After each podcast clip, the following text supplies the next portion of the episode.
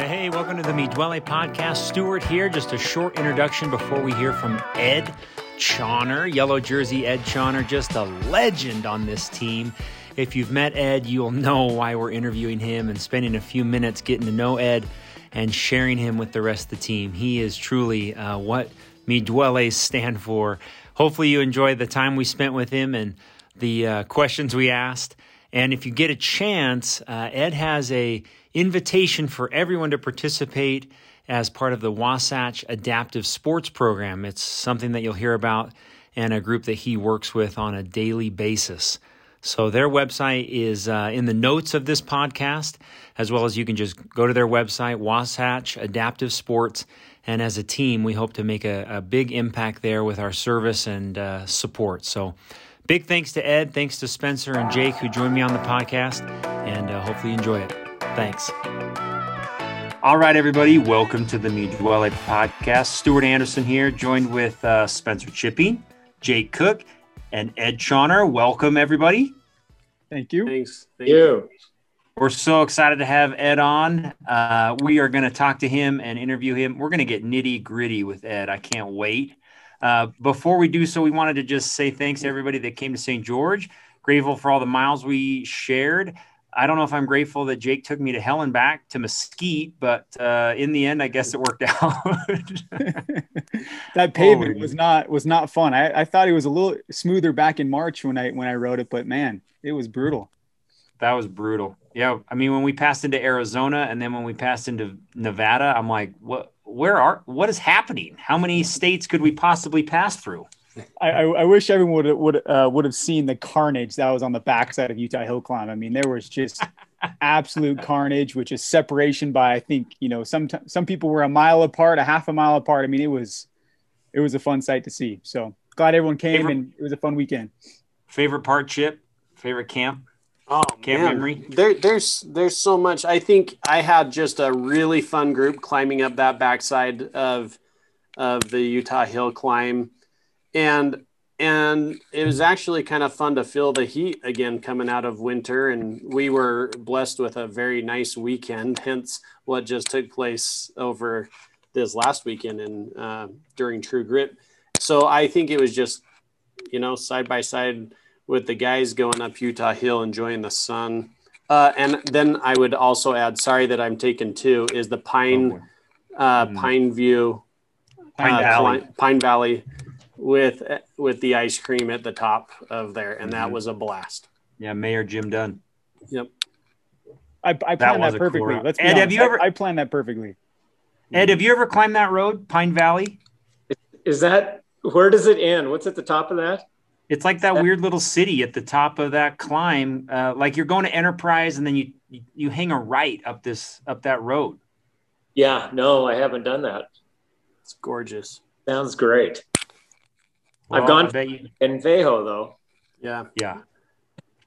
well, Jake, good. big kudos to Jake. He really took that camp by the reins and just wrestled that steer to the ground. Just, we had a lot of people there. That was just a, a lot of fun. So, we've already got a Google Doc planning next year's camp in Maui. So, can't wait. It's going to be awesome. Hey, real quick, real quick, uh, shout out to uh, you know TBD and some VCC guys that came out and showed uh, for team camp. They added a great vibe, and also shout out to those the speakers that we had every day. Ed, we had a uh, um, Sean Yeager speak on Thursday. We had uh, a guy from TBD, Shane Kennedy, speak on Friday, and then Andy Welch speak on Saturday. So just kind of set the tone for the the camp, and I thought it was just fantastic. Just talk about their cycling stuff, what what cycling and biking has meant to them, and man, it just was a great vibe to start off the, the team camp. So, yeah.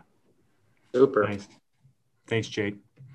So, um, I'm going to introduce Ed, and I'm using the script that we read when Ed received the yellow jersey last year. We were so grateful to honor him and, uh, dude, the, the life that he has shown to me, Dwelles, uh, is hopefully um, something that everybody gets to learn about today. And hopefully you get to ride with with Ed. So I'll just read this. This is right from the script that Chip read uh, on the stage of Barbacoa in the beautiful sunset. Okay. Ed is an all star adaptive ski instructor and a key member of the snowbird community. He's taught every type of student with every type of need, and he's been able to develop goals and accomplishments with those that need it most. Cycling and skiing have always been a huge part of Ed's life. He's raced bikes since 1985 and mountain bikes since 1988. He also competed in two mountain bike uh, World Cross Championships and one U.S. Road National Championship. He's authored uh, mountain bike clinic books as well as owned the Intermountain Cup Mountain Bike Series, which carries on today. In 1978, Ed started teaching skiing at Snowbird and has been on the ski patrol team as well. As well.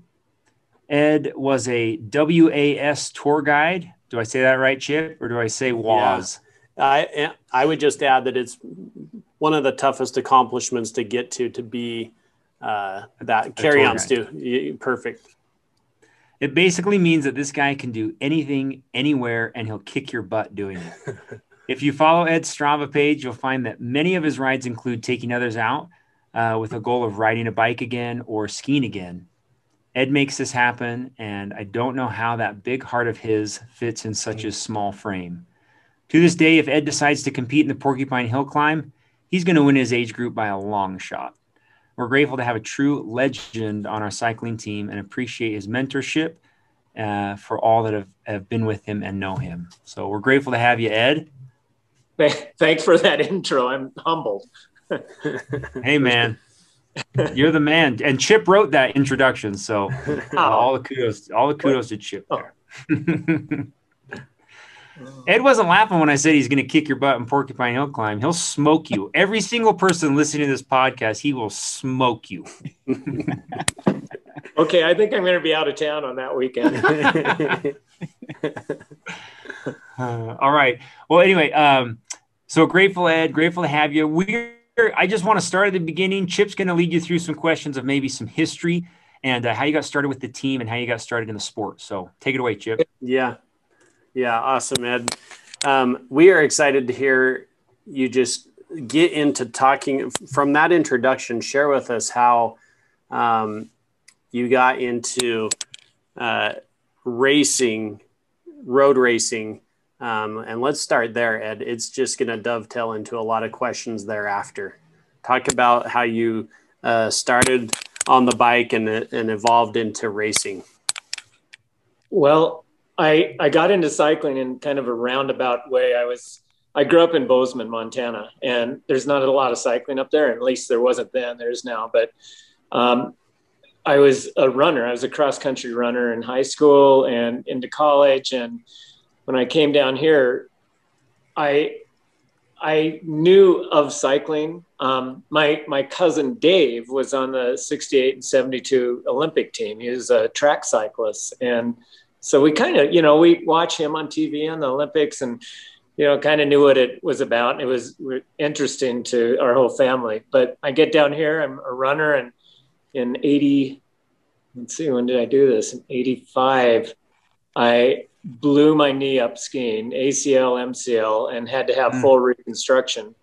And for rehab, I started cycling. And my goal that year was to to rehab enough. I had done this in early March to compete and at least ride the Snowbird Hill climb because I was familiar with that. That was all I do, knew nothing about bike racing. So I got in that and was able to finish up, you know, in the citizen category and it was like eighth or something. And I thought, oh, that kind of went pretty well for just my very first ever on a bike. And it just kind of took off from there. And as for racing, we Jim Morgan was kind of running the team then and putting together sponsorship, and I was working in marketing at Snowbird in that. And I'm not sure on the whole timeline on this, but I just remember Jim coming up to me and asking for sponsorship from Snowbird for the team.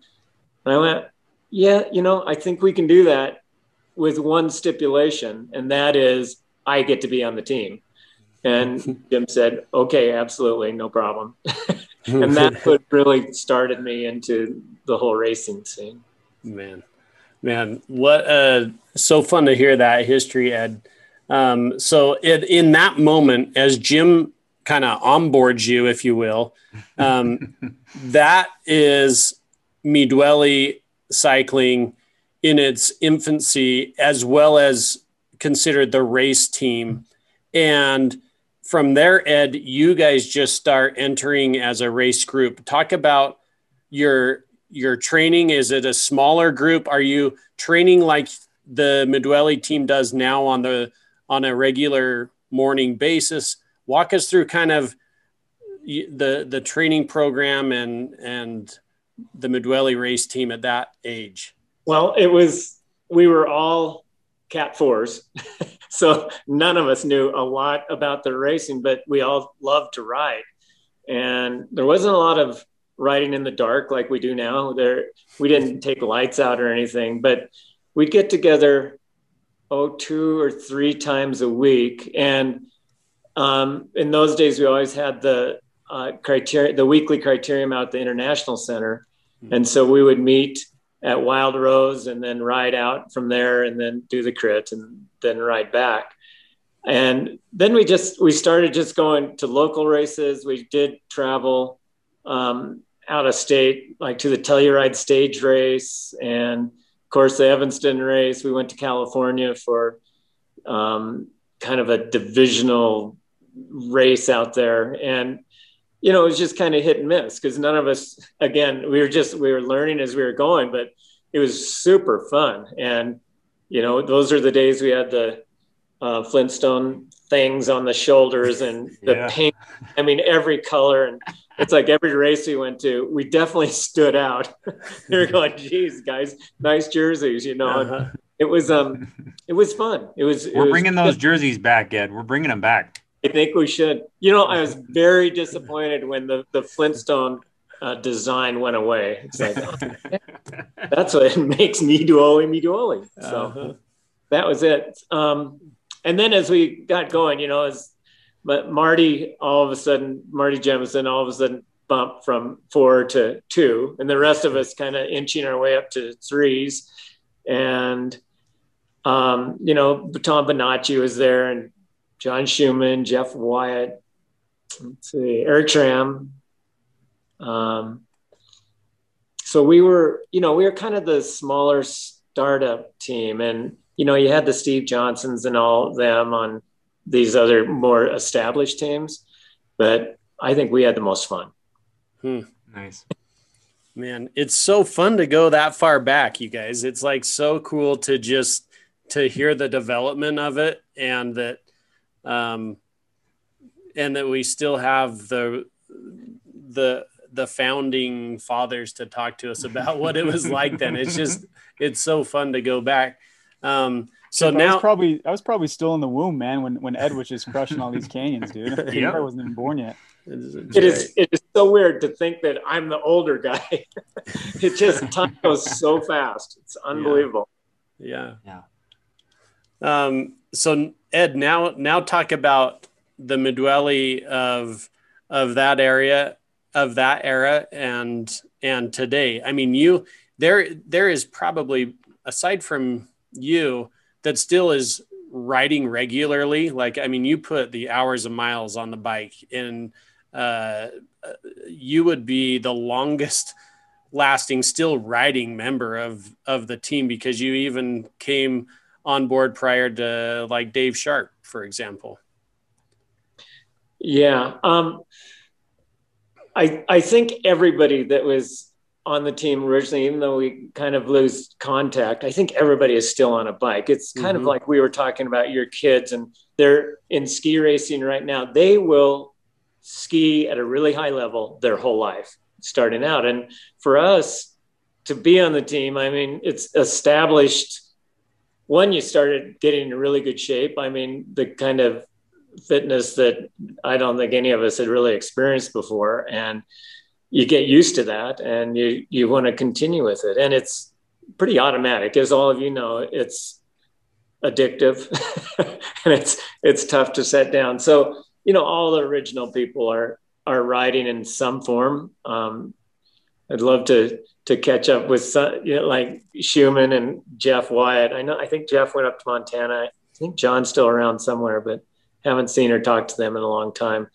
but yeah, it's it, it's something that we do for life, and it kind of shapes our daily routine forever. And it, of course, it affects people around us too that have to either put up with it or join in or whatever.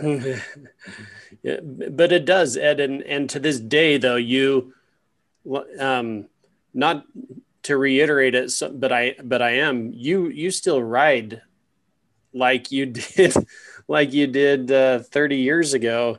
Um, at least the, at least the hours and the, and the, and some of the terrain that you ride. I mean, it, it's incredible. And so it is a lifelong uh, opportunity and friendship with a lot of those that you have worked with yep. for so long. It is the the main thing that I'm feeling is the recovery time is a lot longer now. mm.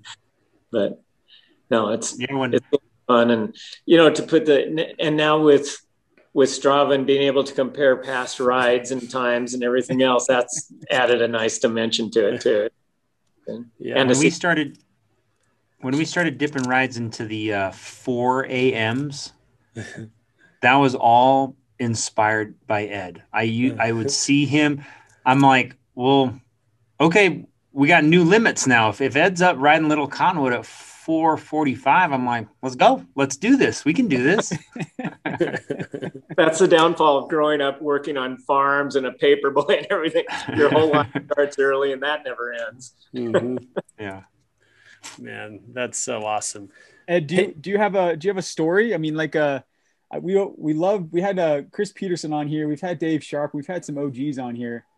Does a favorite OG memory come to mind? Like a, a maybe a big ride or you know something that's just vividly sits there in your mind that you'd like to share the team? Well, I can't even compare start to compare to the level of storytelling that Chris Peterson and Dave Sharp their level. I'm I'm way down in the basement when it comes to that. Um, but I mean, we had a lot of great trips together. Um, Everest Challenge was there were always stories coming back from that, and because everybody went through every different uh, level of agony and just maintaining control and everything else in every way and eating just sleeping uh, being on the bike i mean everything. So it was you know you go through something like that with teammates and it, you kind of gain a special bond on that. So um, those the everest challenge years those were probably how many most, of those have you done ed four that was enough what what canyons did you ever stop? No, it's like no. They they have is an event, an oh, event oh, down yeah. in. Uh, this yeah. was way before Tahoe. For steam was a verb. Probably way before yeah. my time. I probably was still in the womb again. You know what I mean? so this is it was a, a two day stage race in California in Bishop, and in the two days you climbed twenty nine the equivalent of Everest twenty nine thousand in two and days. In two days, so the first day was um, 15 4, second day was 13 something. But it's a race as well. The race. Yeah. Fun. Yeah. So we're doing it. it. It's interesting. You're not only trying to just survive, but you're head to head against these other guys and trying to figure out, okay, do I conserve now and go hard on the next one or whatever? And when I first went out, Dan Mosier and Ken and Chris, they I think they had all done it once, and I Dan was telling me about it. It's like, okay, I'm going to go out and just try to finish this thing. And, you know, once you're out there and realize, okay, yeah, I, I think I can finish it. Of course, I flattered at the first five miles of the first climb. So it was just trying to catch back on. And when you're going hard to catch back on, you're doing eight miles an hour. And hopefully the Peloton's doing seven miles an hour. So you can mm-hmm. catch. that is brutal. Yeah, yeah. and I one in one stage you could lose 25 or 30 minutes because it's 6,000 vertical. On the last stage each day, it was 6,000 vertical feet uh, on, the last climb each day, and it was just oh, ridiculous. I can't, I can't wait to do it. Mm. I don't. I don't think they do it anymore. Yeah, um, I don't think so either. Thank um, Ed, we want to we want to change gears with you just uh, for a moment and talk about something really special that Ed is involved in, and and would love for you to introduce to the group and to the listeners. Um, oftentimes, when I'm up skiing at Snowbird, I see Ed uh, working with uh, someone with um, that uh, with, with Wasatch Adaptive Sports. Wasatch Adaptive Sports. I'll let Ed introduce um, the organization, but just an amazing organization that does so much. And I see him up there frequently working with uh, kids and adults. Um, talk to us how about how you got into it, and and just give an introduction to the foundation as a whole. Yeah. Well, first of all, my main involvement is uh, with their cycling program, and um, but I am around them in the winter a lot and um, can help out. But I'm mainly on the their main mountain school up there. Um, I was introduced. Peter Mandler started it. Started Wasatch Adaptive in the late 70s. Let me think. Yeah, it was in the late 70s. So I've known him forever from Snowbird and and I, I just like you, I saw what they were doing with people in the winter, and that's really cool. And I didn't know much about their summer program, and then once I, the once the Intermountain Cup, I was, you know, done with that. All of a sudden, I had some free time, and I talked to Peter about it and said, "Hey, can you use any more help on the cycling side of things?"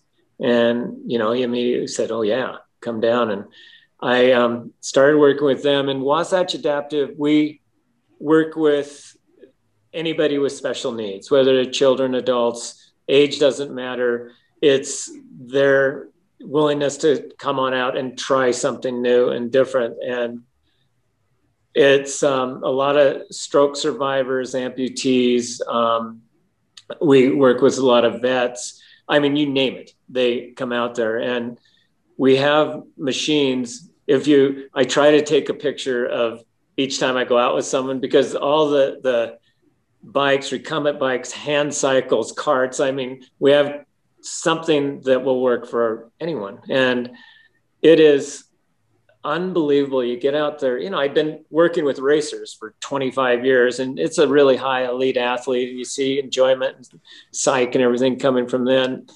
And you come to these people and they have that exact same excitement at doing a ride averaging four, you know, and it's just like, they're so, you, you see them come and a lot of times they'll come in their wheelchair and really have to be lifted out and put on a bike and just that movement. And a lot of times we have to kind of get that muscle pattern working for them. But once they go through a full stroke all of a sudden it's like they have independence in their life again and it's mm, just oh, cool. it's so exciting i i have never seen i never understood how a bike could just it's life. And once they do it, it's like, okay, I'm looking forward to next week. And their whole week is thinking about coming back and getting back on the bike. So it's cool.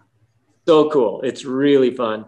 And again, it's, I've, I was an engineer in college, which you might say, what does that have to do with this? But a lot of what you do there is problem solving. And you do the same thing as these students show up and you just find out okay which side works? What what's the weak side? What's your visibility? Do you have peripheral vision? Can you see out of both? Can you hear? And every everything involved and it's like okay let's try this machine. We'll have to use these braces these straps get them set up get them moving and it's it's great they are you you never see so many smiles from people anywhere it's really really satisfying yeah that is really really cool. Fun. When does hear. it start? When does it start back up again? Uh, again, Ed, do you just wait for the sun? Wait, we the I believe there's the skiing part ends April fifteenth. We have training the first week of May uh, for the cycling program and the summer program. We do more than just cycling. We take them out um, paddle boarding and for hikes. Um, there's golfing. You know, we kind of there's bowl, there's bowling, um, a lot of different things. Again, I mainly do the cycling, but um, I've fallen in the water off the paddleboard too, out helping them do that.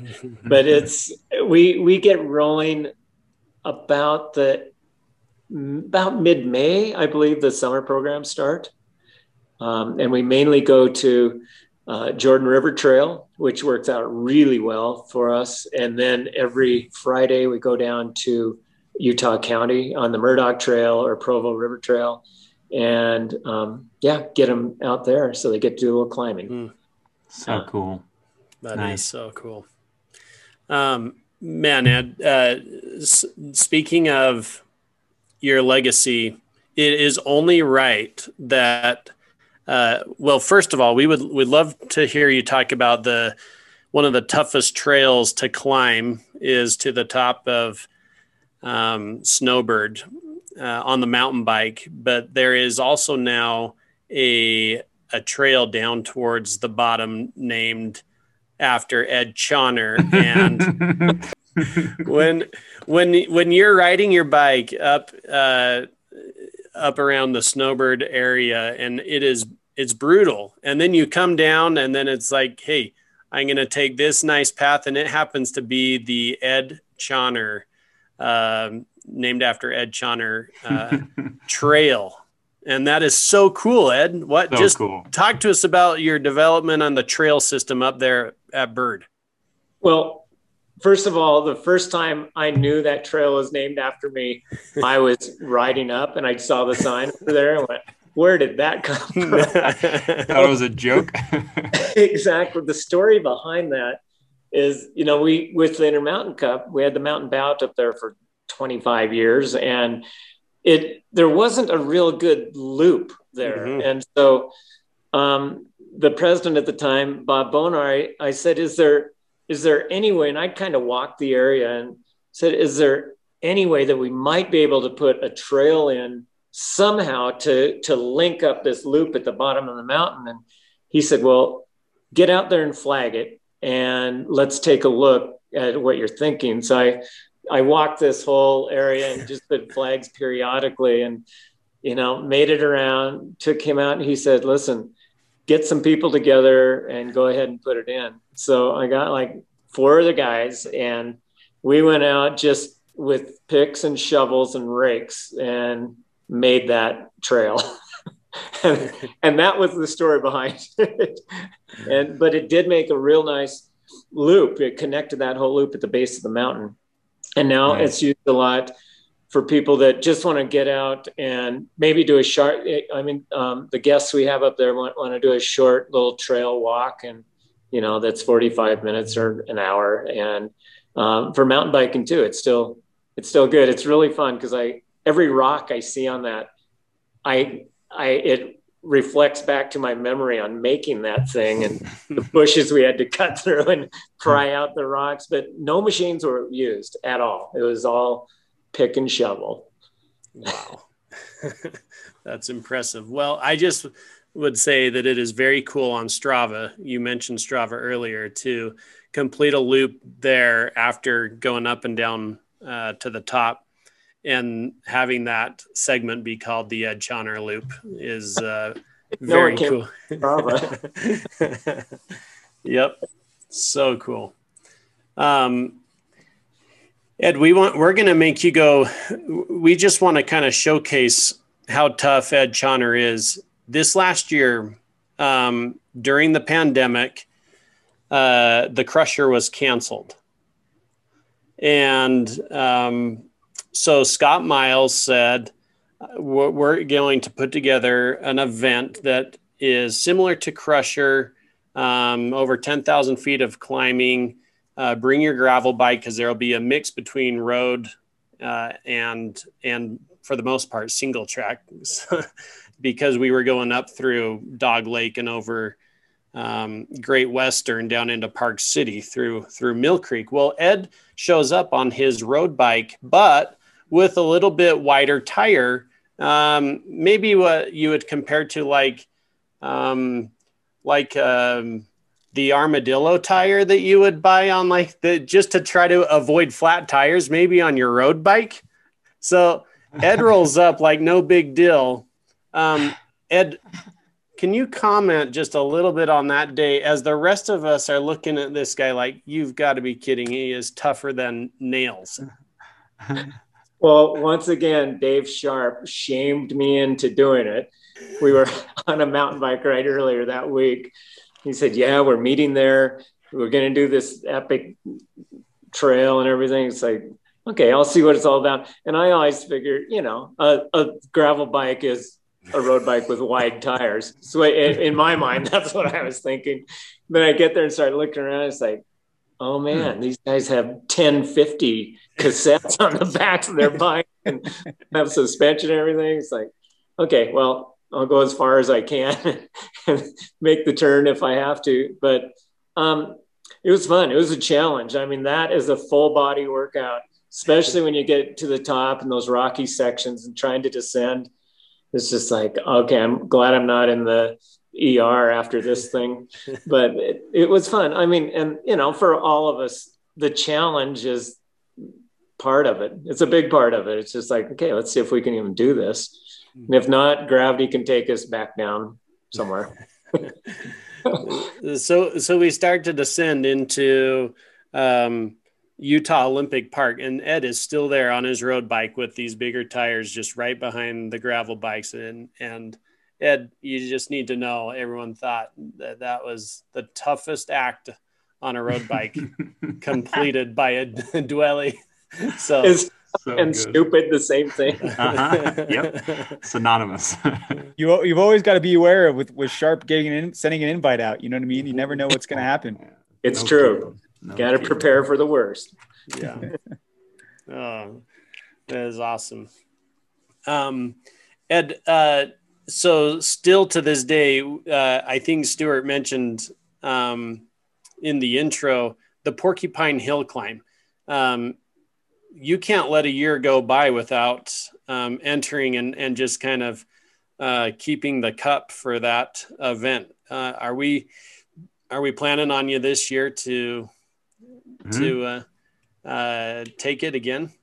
Well, I'm I'm never really sure if I'm going to be in that. what what the the other job I do in the summer, I'm a mountain guide for Worldwide Trekking. So we're we do trips all over the place. Which COVID last year, of course, we couldn't travel anywhere, and I'm I'm set to guide a couple trips to Peru this summer if we're if we're doing it. So I have no idea if I'm if I'm still here and and riding. Um, yeah, I'll probably get in that, but it's pretty tough to go walk in the mountains for a couple weeks and then come back, get on your bike, and do anything.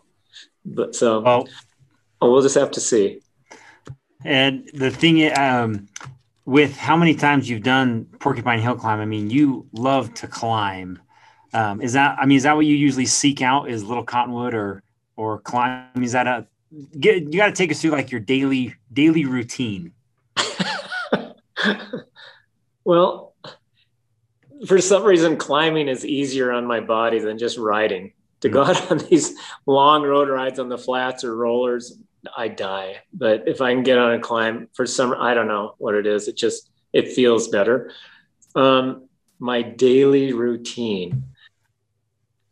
I get up, and again, it just depends on the day uh, and what time I need to go to work or whatever's going on. On some of those days, yeah, it is a a 4:30 or 4:45 start to get yeah. the early. I mean, kind of the same with you guys too, but um, yeah. it's if I have the time, and I like last year was really fun because I just I'd look and I actually on Strava and see what other people were doing. It's like, oh, I've never done that thing before. I'm gonna go do that.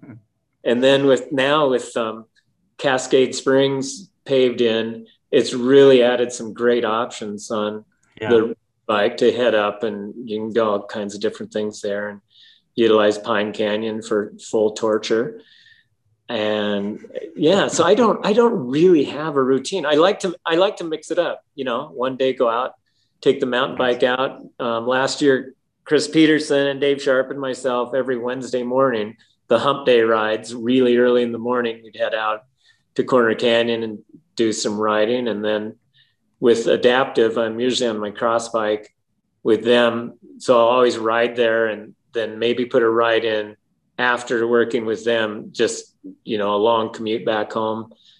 Um, and it just, yeah, it just, it varies, but it's fun having all the different tools. As you know, yeah. I mean, to get on the fat bike one day and the cross bike and then the road bike and then your mountain bike and just, just mix it up. I think it's really fun. Well, you've, you've had a lifetime, um, of kind of perfecting it and, and enjoying it. Is there, any any advice that you would give? It doesn't have to be bike advice. I mean, what have you learned? What what things stand out uh, that that you've learned that you'd want to share with with other guys? Well, maybe maybe one small thing is when when you asked about my the big Cottonwood Hill climb and um, you know how I've done in the past and everything. In my mind, I don't look at that. I don't look at the past. I'm and for all of us, but I really consider that I'm only as good as I am right now. And I don't try to build on really anything from the past. And um, I don't know. I think I think that's kind of a good thing for everybody to kind of stay in the moment and really enjoy what you're doing right now. Um, I mean, we have great memories and so forth, but you know, not not to maybe dwell on that or dwell on the future so much, but you know, just just enjoy it for right now. I mean, people constantly ask on these trips that I guide, they say, "So, what's your favorite trip that you've ever done?" I always my response is always, "This one, the one I'm on right now. This is the very best." Because look at us, look what we're doing right now. So that's it. But you know, just the whole cycling thing. Um, it creates a lifestyle, and um, you you just as you know, you experience a lot of things, you see a lot of things, you stay really fit, and it is. I do warn people that it is addictive. that once you start doing it, you'll probably never be able to quit, which maybe isn't a bad thing. Ed, Ed, is there Ed, any... I've, got, I've got a question for you. Sorry, Sue, jump yeah. in. No, you're good you know, as being a younger guy on the team too, maybe this kind of goes alongside uh, along the same lines what Stu has asked. But uh, you know, we've had a lot of younger guys join the team, or younger people want to join the team. So, being an OG, being kind of the main person, you know, back in the days, what what advice again would you just continue on the advice uh, page? Is what advice would you give to these young people who are just diving into, you know, joining this team? Um, yeah, well, well, they obviously have some objective for joining the team, and most of the time, a lot of people, it's just like they don't really know much about riding and cycling, and this is really the best way to learn when you're around other people because everybody's kind of an expert in a different little area in cycling. So just watch and listen and see what people are riding on, and just just to gain a lot of experience there. Um, and as as for the it, everything is just learning you know and to get again to get together with the team to not try to be maybe that that top person or always in the front or whatever but just watch and see how other people um, work with each other and talk with each other but again it's just it's such a great way to learn about a sport whether it's whatever sport it's in. If you can take it and just get on some team racing, they are always the most knowledgeable about everything about training, eating, equipment, the whole gamut. So I would just say, just hang in there, meet people, watch what they're doing, watch what they're using, and learn. And then pretty soon great they're going to be teaching the other new people. That's great advice. Great advice. Ed, is there any mistakes you see young cyclists make or any anybody like that that that you would warn against? Um, you know, some and and from being in the mountain bike world and road bike world, and seeing a lot of cyclists, you know, some some people are just they're kind of cocky and it's like they get these big egos and just even out riding you see it going on where they're blasting through red red lights and you know, just riding way into the lane of traffic. And one thing, cars are much bigger than bikes, and don't ever challenge them. You know, I you got to stay really predictable. It's fine if you're out in their lane as long as they are not there. But once cars are coming, get out and and get on the side of the road. Um, yeah, and just just I guess leave your ego at home. You know, come and and get a workout and you know hope hope for a self thrashing during the day and then go home and enjoy it. You become stronger for it. So I think we just found the title of the podcast, self thrashing. well, we're all there. You know, I'm talking to you guys as my peers, and everybody understands that. A self-inflicted thrashing. Very good. Well, Ed, uh, you certainly are a legend, and I mean that not from the sense of what I think you've accomplished on the bike. I mean, just as a man in general, you know what you've accomplished, what you do for Wasatch Adaptive, just so cool. Uh, and then to hear you talk about it, I mean, to hear the way you describe um, serving and, and taking care of those people is just probably my favorite part of, of speaking to you. Um, anything else, Jake, uh, as we kind of come in for a landing, or, or Ed, that you want to talk about or, or share?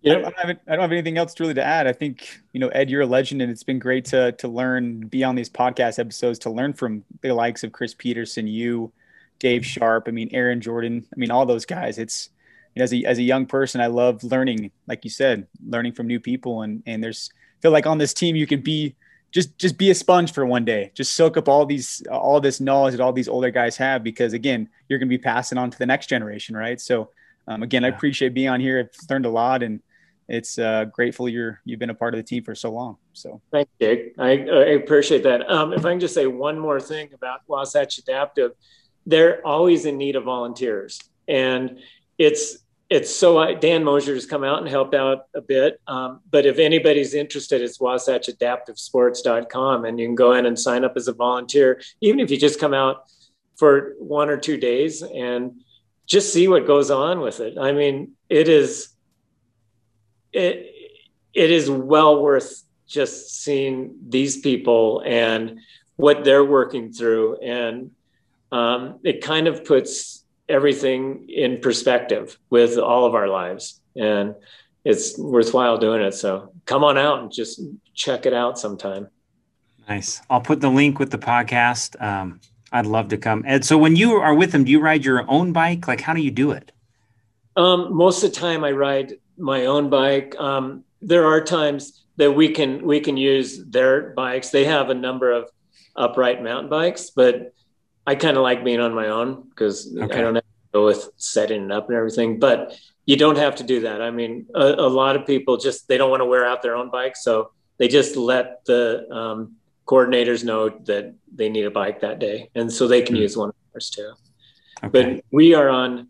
I, have tried to be um, tested out being on a recumbent because I thought, okay, I'm at the same level as the student, but it works much better to be on your own bike for yeah, me at least getting on and off and helping out that way. Very cool. Well great advice great plea to have us help But there's a lot of people who are uh, on this team who have a lot of resources to help and uh, time and money. So great great um, great connection there with wasatch adaptive sports. Cool. All righty ed wear, wear that yellow jersey proud man. We salute you. Thanks ed I appreciate it. Later, me to always oh, rules. See you guys. All right, guys. Thanks okay, so much. Care. Thanks a lot. Okay.